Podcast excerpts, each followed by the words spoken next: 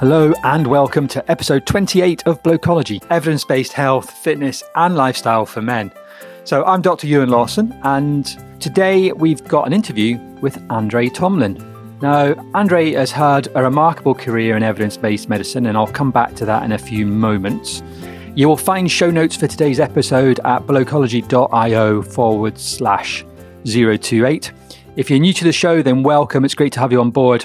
Blokeology podcast is all about using evidence to help us and science to help us get a little bit fitter, stay a little bit healthier, and improve the quality of our lives and our lifestyles. Sometimes I'm just discussing evidence, but at the moment we're going through a little series of interviews across all sorts of topics, whether it's about fitness or running and whether it's about mental health. And we'd just like to delve a little bit deeper into that. If you're already familiar with the show, and you want to get a little bit more involved, that'll be fantastic. Signing up for the newsletter is one option, and you can find out how to do that at blokeology.io/journal. So a little bit more about Andre. So he's had a remarkable career, and to many extents, as we discussed in the interview, and it was perhaps something I would have liked to have delved in to more depth. He was really there at the start, and he reminded me of my assumption, that my preconception that actually I forget that we think that evidence-based medicine and that approach has just been around forever and it's the normal way to go about things, or at least that's what I think. Perhaps that's my own bias. And as he points out, back in the 90s, it was still a rather new thing and people were still getting accustomed to it. And then doctors in the medical profession at times were a little bit hostile to some of these changes. And in particular, that might have been the case in some areas of mental health. So Andre's been involved with mental health and he started the Mental Elf website, ELF, back in 2011. And I've known about it for years. It's a remarkable resource and I wholeheartedly recommend it. I'll put links in the show notes. If you've any interest in staying up to date with the latest mental health research, then it's definitely a place to bookmark, visit regularly and keep yourself and go there for all your needs in that area. It's also, he's now set up the National Elf Service, and that covers all sorts of areas beyond mental health as well. It's really, he's doing a fantastic job of trying to tame the beast that is medical evidence. So as well as talking a little bit about that, we also get into discussing Andre's experience of postnatal depression.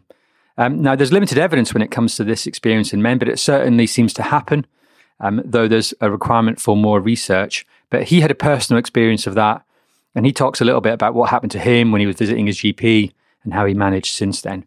We also go into a little bit into the ginormous Lancet analysis that was published recently on antidepressants and whether they work or not. So a slight spoiler, the answer seems to be yes, more or less, but we talk a little bit more detail of that. We talk in a little bit more detail about that as well. So the first thing I did was ask him to tell us a little bit more about how he got involved in evidence-based mental health. I've been interested in mental health my whole life, I think. I didn't really realise that was a kind of lifetime academic interest until about 20 years ago when I was working in Oxford. So I was working in a library. That was my first job after university. And it was a health sciences library.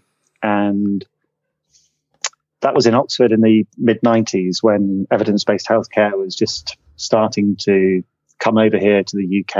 And we were exploring how best to use research in practice.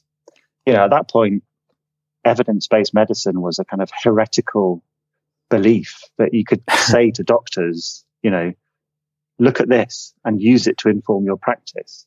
Yeah. I was training psychiatrists for 2 or 3 years, showing them Cochrane systematic reviews and teaching them how to critically appraise. And, I'm an information scientist. I don't have a clinical background. And I got a lot of very blank looks and a lot of quite aggressive looks from psychiatrists who said, you have to teach me how to be a clinician. That's really interesting, actually. And to be honest, that I will come just very quick, because of course I was a medical student in the mid-90s looking at your website about the same time as you were just doing that first job.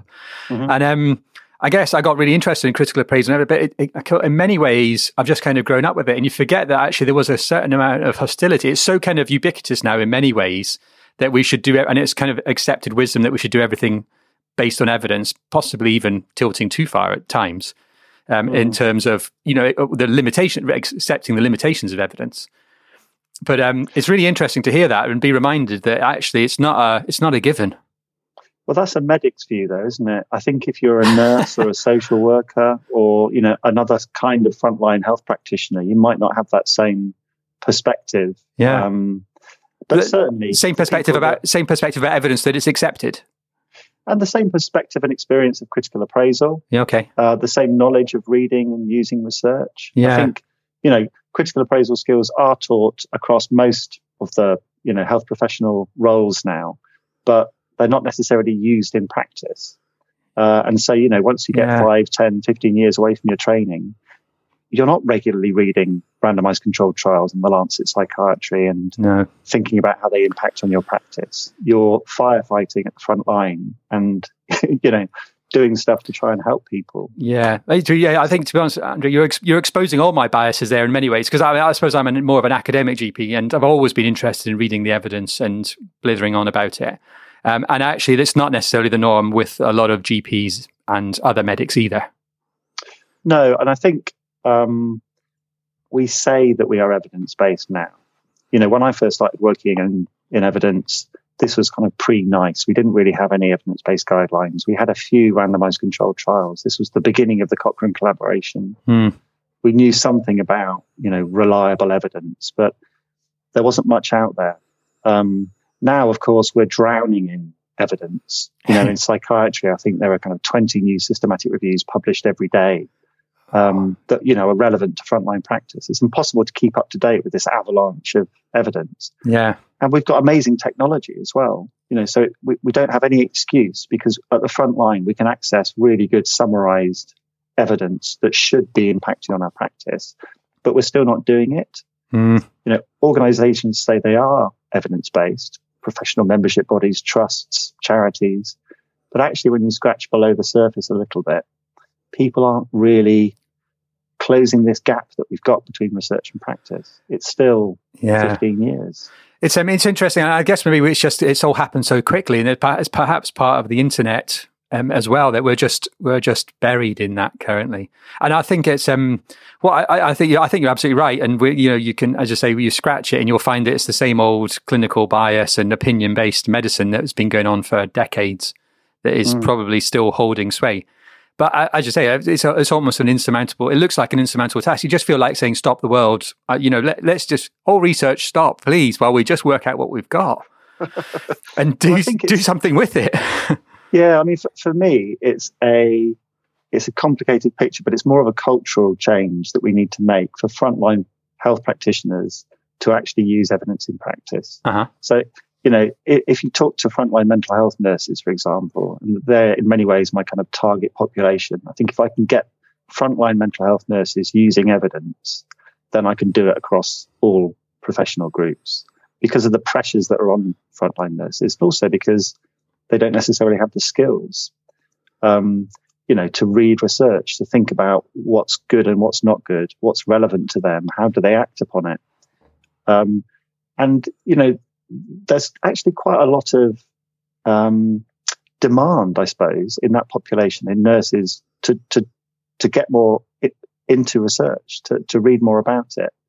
You know, they are incredibly interested in it, but it's a lack of time and it's a lack of skill and it's a lack of access sometimes to the evidence in a way that is accessible and usable for them. Yeah, you know, if you give them a nice guideline or a 300-page Cochrane systematic review or an article in the Lancet, they're really very hard to understand and to use. So I think we need to deliver the evidence in a much more implementable way in order for people to actually use it. Interesting. I think maybe GPs we forget how lucky we've been in the last few years that one of the sort of the standard way of updating yourself for all GPs these days is to attend a sort of GP update course. And there's 2 or 3 main providers out there. NB Medical, Red Whale, and their approach of all those organisations has been to take the medical evidence, look at what already exists, and tend to distill it into practice, you know, nuggets that actually take into account pragmatic and realistic, and you know, incorporate them into your daily routine. So perhaps we've been very fortunate, and it's that kind of thing that, you know, that as you suggest, mental health nurses or other healthcare professionals or the public at large would just be really helpful to have, wouldn't it? Yeah, very much so. And I think that certainly doesn't exist right across all of health and social care. And you know, social care, I think, is another really good example where, you know, we're beginning to get more interested in how we kind of summarize, synthesize evidence and present it in a way which is useful for not just frontline practice, but, you know, decisions on commissioning and organizing services and, you know, making the best with the very small amount of money we've got available. It just seems sensible to, you know, to use research for that purpose. But in social care, nobody has any access at all to the evidence. You know, they don't have a trust library that they can, you know, go and get a journal article from. They're completely cut off from it. Yeah, gosh, yeah, that's a huge gap, isn't it? So one of the things that this leads us in nicely, I want to ask you about a couple of specific sort of clinical scenarios and related to mental health. But this is an opportunity for you to tell us a little bit about the mental elf, and because clearly that kind of it fits in with your approach and your philosophy about trying to get that evidence out there and get it out there in a palatable way. Tell us for people. I'm sure lots of people, if you've been involved in the field at all, you'll have come across the mental health. But if anyone hasn't come across that, the website, tell us a wee bit more about it. Yeah, so mental health is a pun. Do you get it? It's so you know, I've been working in mental health since 1999, and I've done a lot of websites for the NHS, for professional membership bodies, for charities, and most of them have been for health professionals, and most of them, not because of me, have been pretty inaccessible and pretty unusable. You know, NHS websites are by default not very good. I don't know why that is, but they've all got terrible blue colour schemes and the information is pretty inaccessible. And they don't really think too much about lowering the barrier to entry. They just give people access to the, you know, the primary literature, which, as I've said already, you know, is pretty unpleasant to read, to consume. So when we started Mental Health about 7 years ago, we decided that we wanted to do what a lot of patient websites do, make the content easily accessible, really easy to use, but also make it based on the best available evidence. So reliable as well as accessible and usable. And, you know, we did that in a way which we hoped was engaging, which was funny. So we used jokes, we used puns. So we've got a mental elf, and that is part of the National Elf Service. And when you become a member of the website, when you sign up, you become an elf.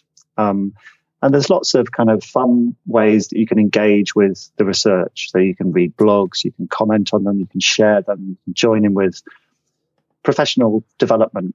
And you get points and you become an elf professional, and you graduate and you become an elf professor. And it's a way of incentivizing people to read more research, to use research more in their practice, and for that to be fun and engaging.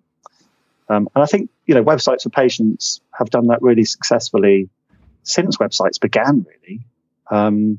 But we're still in this sort of weird position where the information we give to health professionals and to other people making decisions about patient care is just really not very good, not very accessible. So obviously we started that in 2011 when blogs and social media were really taking off. And we were really lucky to, to just catch the wave of that. And the format that we use is really accessible. So we ask people to write blogs about new pieces of research. So I've got about 270 people who write mental health blogs for me. Gosh, is it that many now? Yeah, and all sorts of different people. So, you know, patients, carers, clinicians, researchers, policymakers, really broad, international mixed group of people, and they write blogs for me because we've got a platform which has got a big audience. So they know when they publish a blog on mental health, it's going to get a few thousand people reading it on the day that it's published.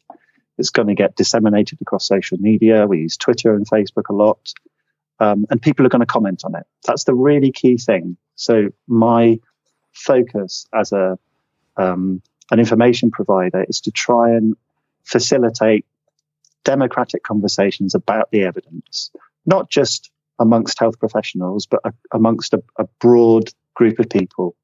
So, you know, if we publish a blog about antidepressants for depression, we will get patients and carers and psychiatrists and psychologists and nurses and OTs and, you know, all sorts of different people reading that blog, sharing it, discussing it on social media, and learning from each other. And that conversation is much richer because of the constituent parts. You know, it's not a bunch of psychiatrists talking about it together. And we learn from each other. And I think that's the real power of social media in helping us learn from new evidence. Yeah, I think it's a phenomenal platform now, and anybody who's not already familiar with it should certainly, and wants to read about, get into the evidence, should certainly get over there. I think I'm surprised it's only 2011. I seem to remember the Mental Elf existed before that, because I was back in the day about 10 years ago when I used to blog, and I was a bit more on the skeptic side of things. I seem to remember I would have pinned it as longer, but oh, that's good. So yeah, no, we started in May 2011, but he's obviously ferreted into your psyche somehow. That's the thing with the Woodland characters. Yeah, well, they are. They're very mischievous in that regard. They burrow deep. Yeah, so I really loved the Elves and the Shoemaker as a child. That was the inspiration for the Mental Elf and the other elves. You know, they just appear at 6 o'clock in the morning having blogged about a new piece of evidence. Don't know where that came from, but it's quite nice. I think, yeah, and I think there's a great deal of fun on the site, but it, you know, there's an extraordinarily the posts are very high quality, you know, in terms of looking at the evidence and understanding it as well. You're not those elves; they know their stuff. Yeah, so we combine. I mean, I think that's one of the things that people often confuse because of the fun and the silliness of it. Yeah. People often think, well, it's not, you know, good quality evidence-based content, but we combine a really systematic approach to critically appraising and presenting evidence with what hopefully is an easy to access format. So the blogs are all a similar structure. They have an introduction to the topic. They have methods, results, conclusions. So reporting what the research has done and what they say, but then they also focus on the strengths and limitations of that evidence. And it's a critical friend perspective. So people never write about their own work. Yeah. They always write about a piece of research in an area where they have a lot of expertise and experience. And they talk about the implications of the research. You know, so what should we be doing now? Is this new knowledge that we should be acting upon? Should we be doing other research? Should we be feeding this into guidelines? Should we be, you know, changing our clinical practice? And for me, that's the real strength of it, is that you've got a kind of a personal perspective, whether that's a patient saying, you know, because of this new evidence, I'm going to start exercising or whatever it might be, or a psychiatrist who says, you know, because of this evidence, I'm going to stop prescribing this drug to this group of patients. Yeah. That's the bridging the gap, trying to implement, which is obviously, you know, as we've said, the main problem we've got. Yeah. And I think the other thing as well is you've gone, you know, it is now, I think you started with mental health, didn't you? It was obviously the Mental Elf initially, but you've branched into all sorts of other, areas as well, you know, from commissioning to, which is, you know, an area sorely in need of some evidence, and to he says wearily, to you know, dentistry. I'm just looking through the list now. There's lots of them, all the elves. Yeah, we've kind of piloted it in lots of different areas. I think we've got a focus still on mental health and social care and learning disabilities. Yeah. The dentistry elf is a bit of a kind of outlier in some ways in terms of the clinical topic, but yeah. It's run by a guy called Derek Richards, who I know very well and have done for years, and he blogs about dental research, and it's got a big audience. And yeah, I think our focus in the next couple of years will be on those existing 4 or 5 topics, but also on child health. Okay. So we're hopefully going to get the child elf out of hibernation and blogging again. I think that's a really important area. Yeah. And education. So we've got an education elf that I'm working on with a great psychologist called Pookie Nightsmith. So that's education, not health education, but just education. Yeah, I was about to ask generally whether it was more medical education or healthcare professionals, but you know, it's just education as in teaching primary school, secondary school, everything. Exactly. And I think for me, that's a really exciting area because, you know, I think education are probably a couple of decades behind in terms of how they use evidence to inform their practice. But yeah. A real thirst in school leaders and in teachers to do that. Yeah, that's interesting. Certainly, my kids are up all at secondary school now. And interestingly, actually, some of the things that they've been putting forward to them, I'm a bit aware, are increasingly about how they're teaching them to study, are evidence-based. So I've been really impressed, because I haven't seen that at all. I certainly haven't got any impression from the medical students that have come up that they're aware of these kind of evidence-based approaches to learning and, education generally. I mean, there's so much psychological sort of theory and, good evidence out there that relates to that simply hasn't been implemented. Yeah, absolutely. I mean, I think schools generally have a slightly poor reputation at going for dodgy science. And, education generally, I think, does. Yeah. So, the brain gym kind of stuff that gets sold into schools. And I think there is still that kind of sense of any provider can develop any kind of tin pot theory and sell it, and some schools will go for it, and some multi-academy trusts might go for it.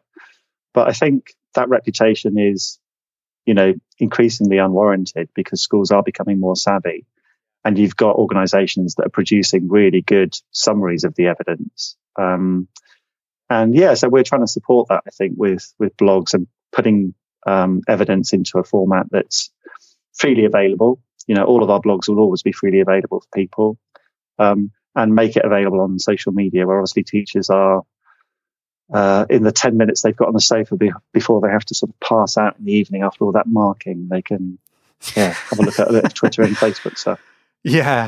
It has grown just incredibly. And so is that what you're doing full time now, Andre, pretty much? Are you it's Minnovation, I think you're with, is that your company now? Yeah. So we spun out a company from Oxford University in 2002. That still exists. That's a consultancy company. We do evidence-based consultancy work. So we do websites and other work for charities and for various groups. Mental health is sort of 90% what I do now. And a big part of it is, a live conference service that we run called Beyond the Room. So we take lots of expertise and an audience to mental health events, and we live tweet and podcast and live stream and do all sorts of clever digital stuff to try and help the event reach a much bigger audience.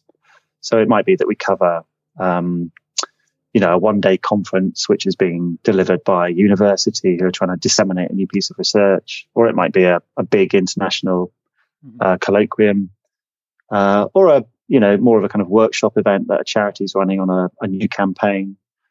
And you might get 100, 200 people in the room, but we might get 1,000 or 2,000 people on Twitter following that event live, watching videos of talks and panel discussions, listening to podcast interviews that we do, and actually participating in the conversation via Twitter.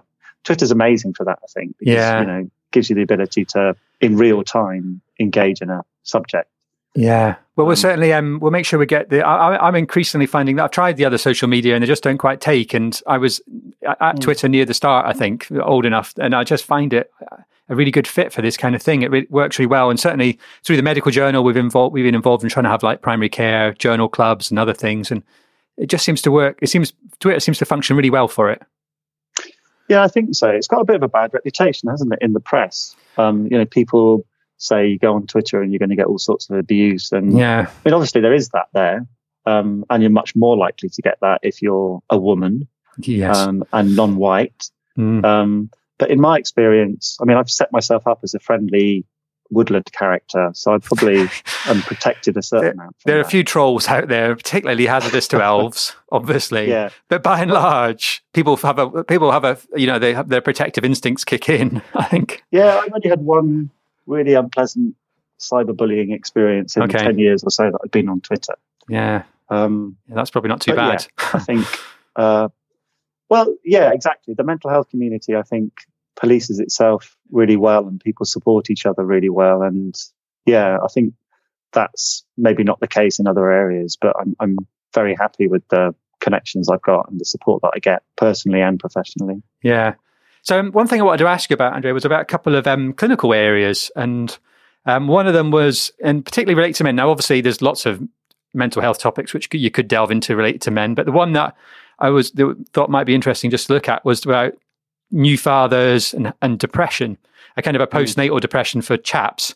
Now, and that's not to in any shape or form undervalue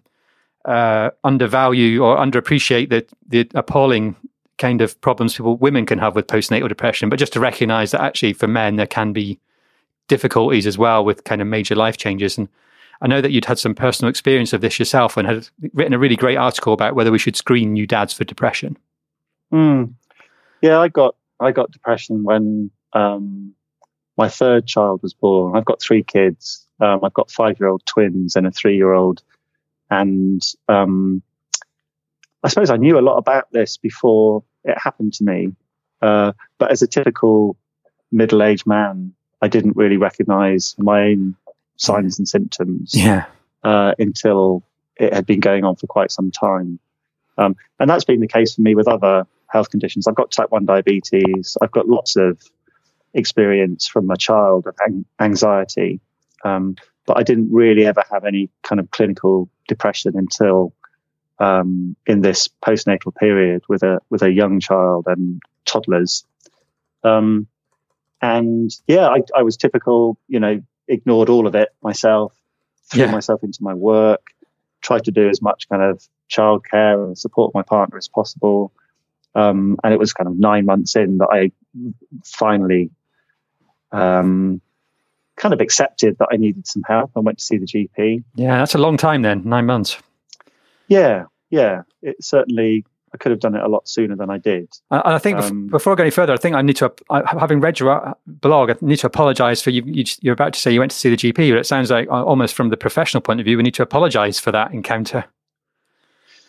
Yeah, the GP was not my normal GP. I couldn't get an appointment with my normal GP, who I think would have been exactly what I needed because I've got an established relationship with her. I've known her for many years and I've always had a really positive experience with her.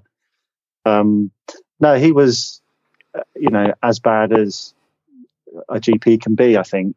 Yeah, kind of didn't make any eye contact. I'm opening up about my depression for the first time, really, to anyone.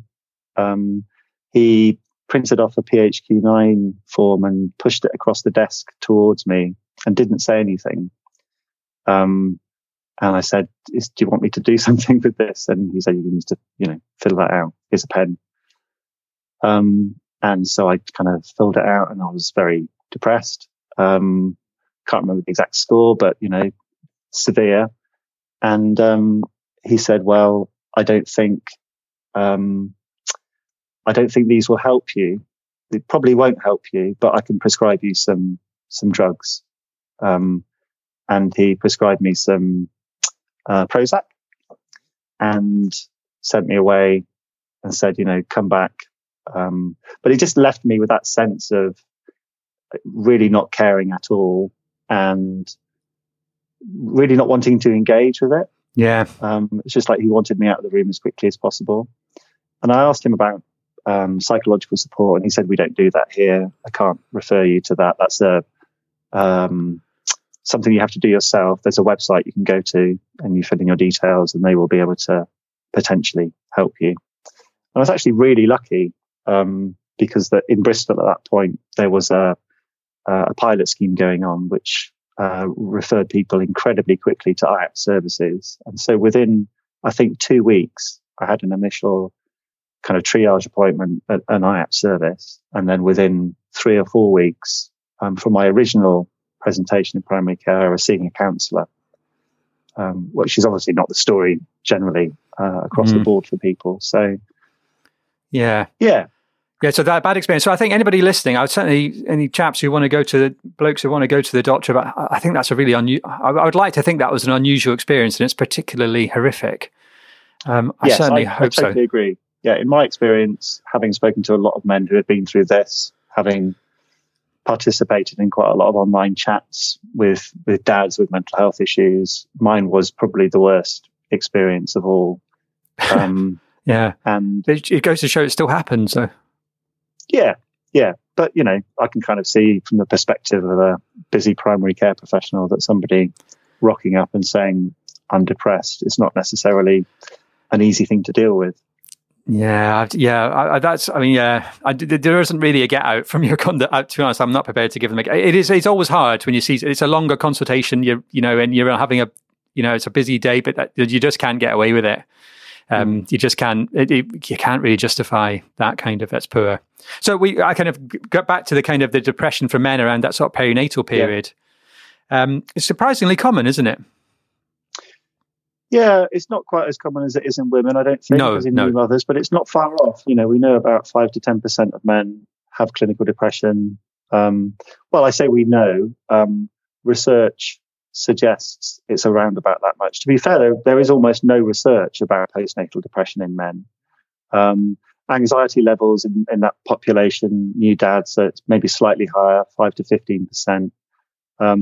But one of the things that I did, obviously, being an elf and getting depressed, I went to the literature and had a look and saw what there was, and was really surprised by the complete lack of, you know, really good quality research looking at this.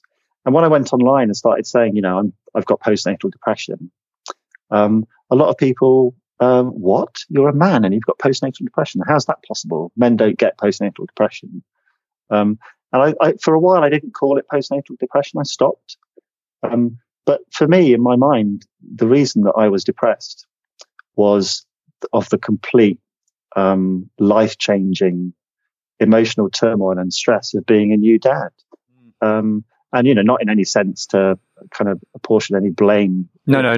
But that's how it was. It was family life and work life and emotional stress. And so it is postnatal depression. Yeah. I think there's a really interesting thing there. And I'm just kind of thinking it through that I'm a bit, it makes me a bit nervous calling it postnatal depression as well, because I don't want to feel that I'm kind of, you know, as I said at the start, undervaluing the problem in women. But actually, perhaps the problem here is that there's a little bit of an assumption implicit that really it's all to do with women's hormones, and that's why they get depressed. When in fact, actually, you know, in a slightly pejorative way, which isn't really the case at all. And actually, a lot of women who do have problems as well, it's because of this. It's a massive life change having a baby. It affects your sleep, you might affect physical exercise. There's a whole sort of host of factors that can interact.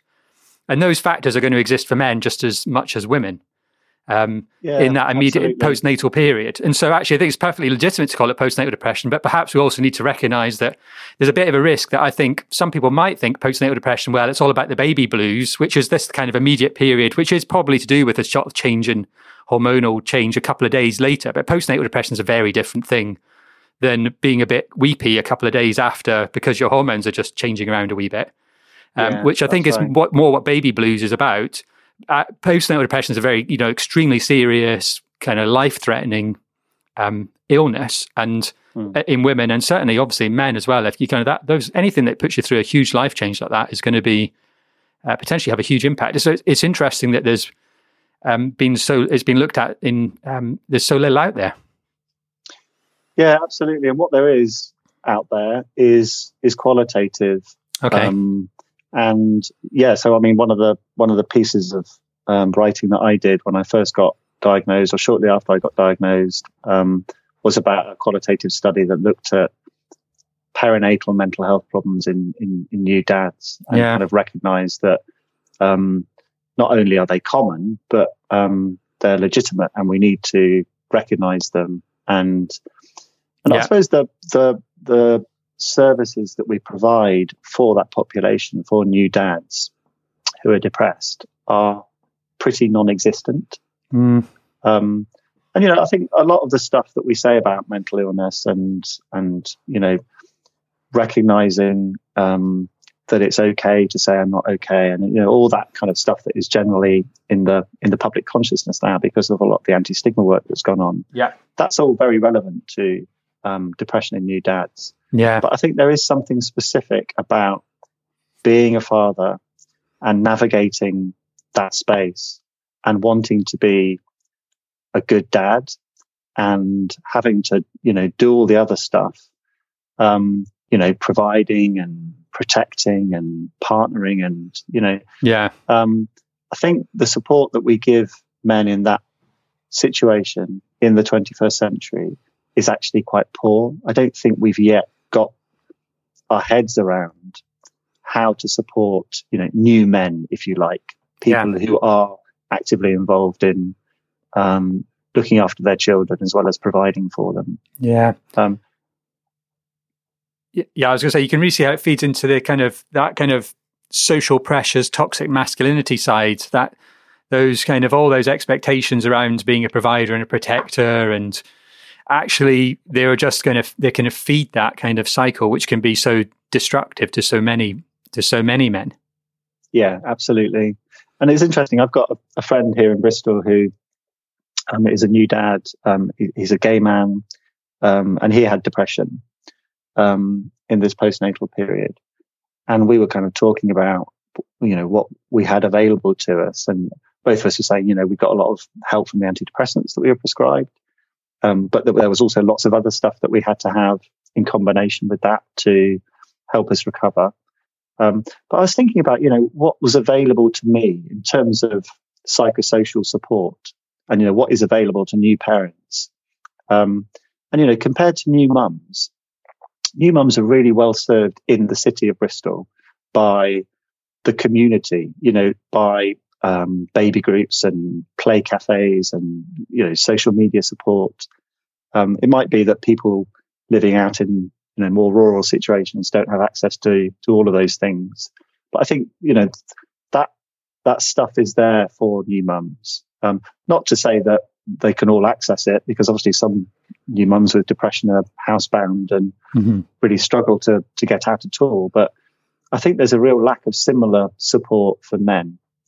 And certainly thinking about being a gay man in that scenario, you know, it's really difficult to join in with those conversations and those support networks. So yeah, I think we need to do a lot more. Yeah. So because as you say, for at least for women at the moment, there's a recognition of postnatal depression, and it's fairly embedded in services these days, from the kind of fund statutory requirements for midwives to visit immediately after, and then the handover to the health visitor, and then screening processes that go on. And, you know, the Edinburgh Postnatal Depression Score will be done in all of those women, and there's a lot of effort to identify them, and obviously whether they can access those supports, there's lots of other factors involved. Your article looked at whether or not there was any good evidence for a screening process for men that would be equivalent. And the answer was, and it was very honestly looked at the evidence and didn't really, the evidence isn't really quite there yet, is it? No, and that's really difficult for me to kind of accept. And I think it's important that we don't kind of confuse screening men for depression with having a health service and health professionals who are attentive to men who may have depression. And I think those two things are very separate. You know, there's a lot of people calling for screening for depression in new fathers, saying, you know, we need to do this, obviously, because there's loads of men who may have this, and let's screen them. And, you know, the evidence doesn't show that works at the moment. It doesn't show that that's an effective way of detecting depression when it does exist. But that shouldn't stop midwives and health visitors and all of the health professionals involved in pregnancy and childbirth around that perinatal period for saying, you know, are you okay, Dad? Yeah. How is it for you? You know, we're doing that really well in mums now. And, you know, a colleague and friend of mine, Mark Williams, who is a campaigner for mental health and fathers online, has started that as a kind of Twitter campaign. Yeah. Are you okay, Dad? Yeah. I think that's a really important thing for all health professionals to recognize and to, you know, work somehow into their practice. Yeah. And I think absolutely, just because the screening evidence isn't there, you can't just turn away from it. And I think the other thing as well is, even if you're not a healthcare professional and you're listening, it's actually just having that awareness that it could be something that happens to you, or it could be something that happens to the other bloke down the road, or someone you haven't seen for a while. And there's just a bit of an assumption you don't hear from other men when they've got babies, because they're busy just trying to fight their way through life. And actually, maybe that just, how are you doing, Dad? You know, kind of, how are you doing, mate? Actually, contact maybe something could be incredibly useful to be aware of. It's about finding the right situation in which to have the conversation, I think, isn't it? I mean, for me, since my kids have gone to school, the support that we have from other parents around, you know, the reception class and the year one class is amazing. And there's a lot of dads who, you know, are involved in dropping their kids off and picking their kids up from school. And that's actually a really good situation, you know, when you're waiting at the school gates, when there's the dad who's looking slightly, you know, pale and withdrawn, and standing on his own and looking at his phone. That's a really good situation in which to, you know, offer some support and ask some of those questions. Yeah. So one of the things you mentioned there, Andre, was that you had a really good experience. Well, not say really good experience, but you found that antidepressants helped you. And I was interested in just talking a wee bit more about this, because there was a big study that antidepressants. You've written an article about this as well on the blog, and there was a huge study, meta-analysis in the Lancet just earlier this year. And I think I think as you mentioned in the blog, there's just this little bit of a thing that antidepressants have had a bit of a bashing and are regarded as in a number of quarters. And I wondered if you could just talk a little bit about that study and maybe a couple of things that it showed. Yeah, sure. Yeah, I mean, I think it's not just antidepressants, it's any medication. You know, I think there is a anti-medication, anti-psychiatry thing going on generally, but certainly on social media. And, you know, that's really found its way into popular press and to TV. So there was a Panorama program that was shown earlier on this year. I think it was kind of February time this year, called A Prescription for Murder, which came out at the same time as a book by a guy called Johan Hari. And really, you know, the thrust of all this stuff was that antidepressants don't just have side effects. You know, we obviously know that all effective treatments, drugs and other treatments, have side effects. And the side effects of antidepressants are well known, but that they actually are dangerous, that they kill people, and that they don't have any effect, any positive effect, and that it's all a kind of pharma conspiracy, and that we're drugging up increasing numbers of people, and actually we're not helping them at all, and we're potentially killing them. And you know, that feeds into this kind of social media conversation, and a lot of people pick up on that. And obviously a lot of people who don't know very much about it see, oh, there's a BBC Panorama program. Panorama's a reliable program, you know, that's the BBC, and they're saying antidepressants are dangerous. Yeah. So I was kind of really concerned about that, and concerned that people would potentially stop taking medication, which was really helping them, which was really, you know, life-saving. And so when this new trial came out, or new meta-analysis rather came out, so this is a network meta-analysis. It's the biggest study ever conducted in psychiatry. Probably anywhere. It's a monster. Yeah, absolutely. So I think the thing that was exciting for me was that they started to not just do meta-analyses where they kind of get all the randomized controlled trials and pool them and have big numbers and so have, you know, more reliable evidence, but a network meta-analysis where they're kind of analyzing comparisons for efficacy. So they're looking at different drugs and how they relate to each other. And that gives us a lot more certainty in the results, not just about the efficacy of these drugs, whether they work well, but also the acceptability and the potential side effects. And so the network meta-analysis kind of presented the results of this, and the results are pretty complicated, actually, but they show in the very early stages of treatment, we're just looking at the first 2 months of treatment here with antidepressant use, that these drugs are effective. And they have some side effects, but they are acceptable for a significant number of patients. So for me, this is really good, reliable evidence that antidepressants work. And, you know, I think personally, I have always known that, and I've always looked at the evidence and always thought that we have that. But this is really much more robust than anything that's happened before. Yeah. And it also shows, you know, that the vast majority of trials are funded by drug companies. Yes. We know that, you know, that's not surprising. But the other thing that they did, which was great, was they found a huge amount of unpublished data. Yeah. So they included a lot more evidence in this than any other review had ever before, because they contacted all the drug companies and all the researchers and organizations, and got them to give them their unpublished data. And, you know, we've known for years that that's a big problem, that research is biased because there's probably a lot of negative studies, small negative studies, which didn't get published, which aren't being included in these meta-analyses. And so getting all those in is going to give us a much more robust result than we've had previously. So, yeah, it was a really outstanding piece of work. And it was, you know, it received some very negative press, of course. It received some positive but rather oversimplified press. So, you know, a lot of the journalists basically just took the list of antidepressants from the efficacy table and listed them in their articles, saying, you know, these are the best antidepressants. Yeah. You know, sertraline at the top, and then you got this one and that one. And so that's just worrying because, you know, obviously this review doesn't say that. But yeah, that's kind of where we were at with it. We were trying to present a blog which navigated some of that controversy and said, here's the evidence, here's what we think about it, and gave it a personal perspective as well. Yeah, well, we're certainly linked to it. I think it's you've done a great job of what is, as you say, it's a remarkable piece of work as a piece of research, and the way they've gone about it, and the unpublished rates, the unpublished data is remarkable compared to, I'm not sure I've ever seen quite as much as that in a study that they've managed to gather together.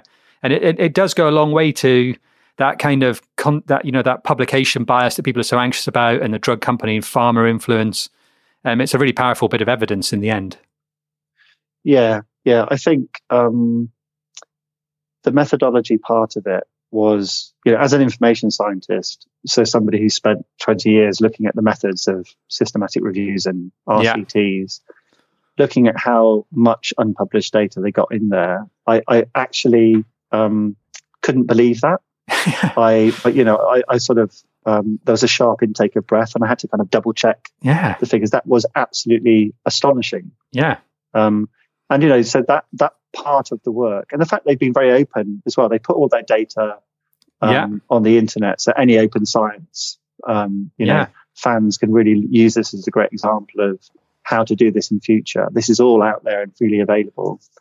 That's one of the big problems that we've got currently, getting unpublished stuff out. And obviously the All Trials Project and Ben Goldacre with his trials trackers has made a good difference to try and address that, but it's still a lot more work to be done there. Yeah. So in terms of, in summary though, it was a really good bit of evidence, really interesting in terms of, as you say, from the perspective of anyone who's got any kind of the nuances of research. But if you're just wondering, anxious about having been given an antidepressant, the evidence is pretty, you should feel a lot less anxious after that. After, you know, knowing about this, it should certainly, you know, no pun intended in terms of anxiety, but you should certainly feel a lot better about worrying about whether or not you should be taking an antidepressant. This is not just pie in the sky drug company fluff. No, absolutely. I mean, the other thing to say, obviously, is that this is a short follow-up period included in this review. So it's just 8 weeks. Yeah. And that's, you know, a really fair critique of this work. You know, we need evidence over a longer period that we can rely on, and we don't really have that in this format, in this kind of network meta-analysis format. There are obviously trials that look over a longer period than 8 weeks, but there aren't enough of them that all do that we can pool them in this way. I think there's issues with getting off antidepressants, which are well worth talking about, but I think certainly if you're depressed and you're thinking about what to do and you're thinking about the options, you know, there's quite a few now. Drugs are one, talking treatments are another. You know, there's obviously lifestyle changes like exercise and diet, and there's things like mindfulness, and, you know, you can download an app, and there's all sorts of stuff available. I think we've got really strong evidence for medication and for talking treatments, and we've got emerging evidence for things like mindfulness, and we've got pretty good evidence for lifestyle changes like exercise and diet. And so, yeah, it's a question of choosing what, you know, is right for you. Some people just don't want, you know, CBT, and other people just don't want drugs. Yeah. Fair enough. Absolutely. Yeah. So, Andrew, I think we're just about out of time, but so finally I must ask you to tell us, just let us know where we can find you online, and where you hang out in terms of social media. Yeah. So I'm Mental Elf on Twitter. and Facebook. And so, yeah, you just search Mental Elf and you'll find me. I'm on Twitter all the time, literally all the time. So if you want to contact me, the easiest thing to do is just to tweet me, and I will respond within about 30 seconds. I'm also on our blog. So if you Google Mental Elf, you'll find the National Elf Service and you'll see the Mental Elf and all the other little elves doing their stuff there. And yeah, I'm really keen to work with anybody and have conversations with anybody that's interested in mental health, and particularly in using really good quality research to improve the services that we provide. So really open to working with people who have that same ethos. Yeah. Andre, thank you so much for spending the time speaking to me today.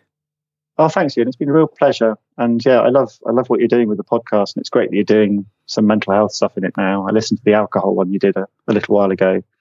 And yeah, it'd be really good to get more of this mental health stuff into your primary care population and this work. Okay, well, thanks for listening. You can find the full show notes at www.blokeology.io. You can also sign up for the newsletter, the Journal of Blokeology, at www.blokeology.io/journal. Sign up and I'll make sure that I send you the Healthy Bloke Action Plan.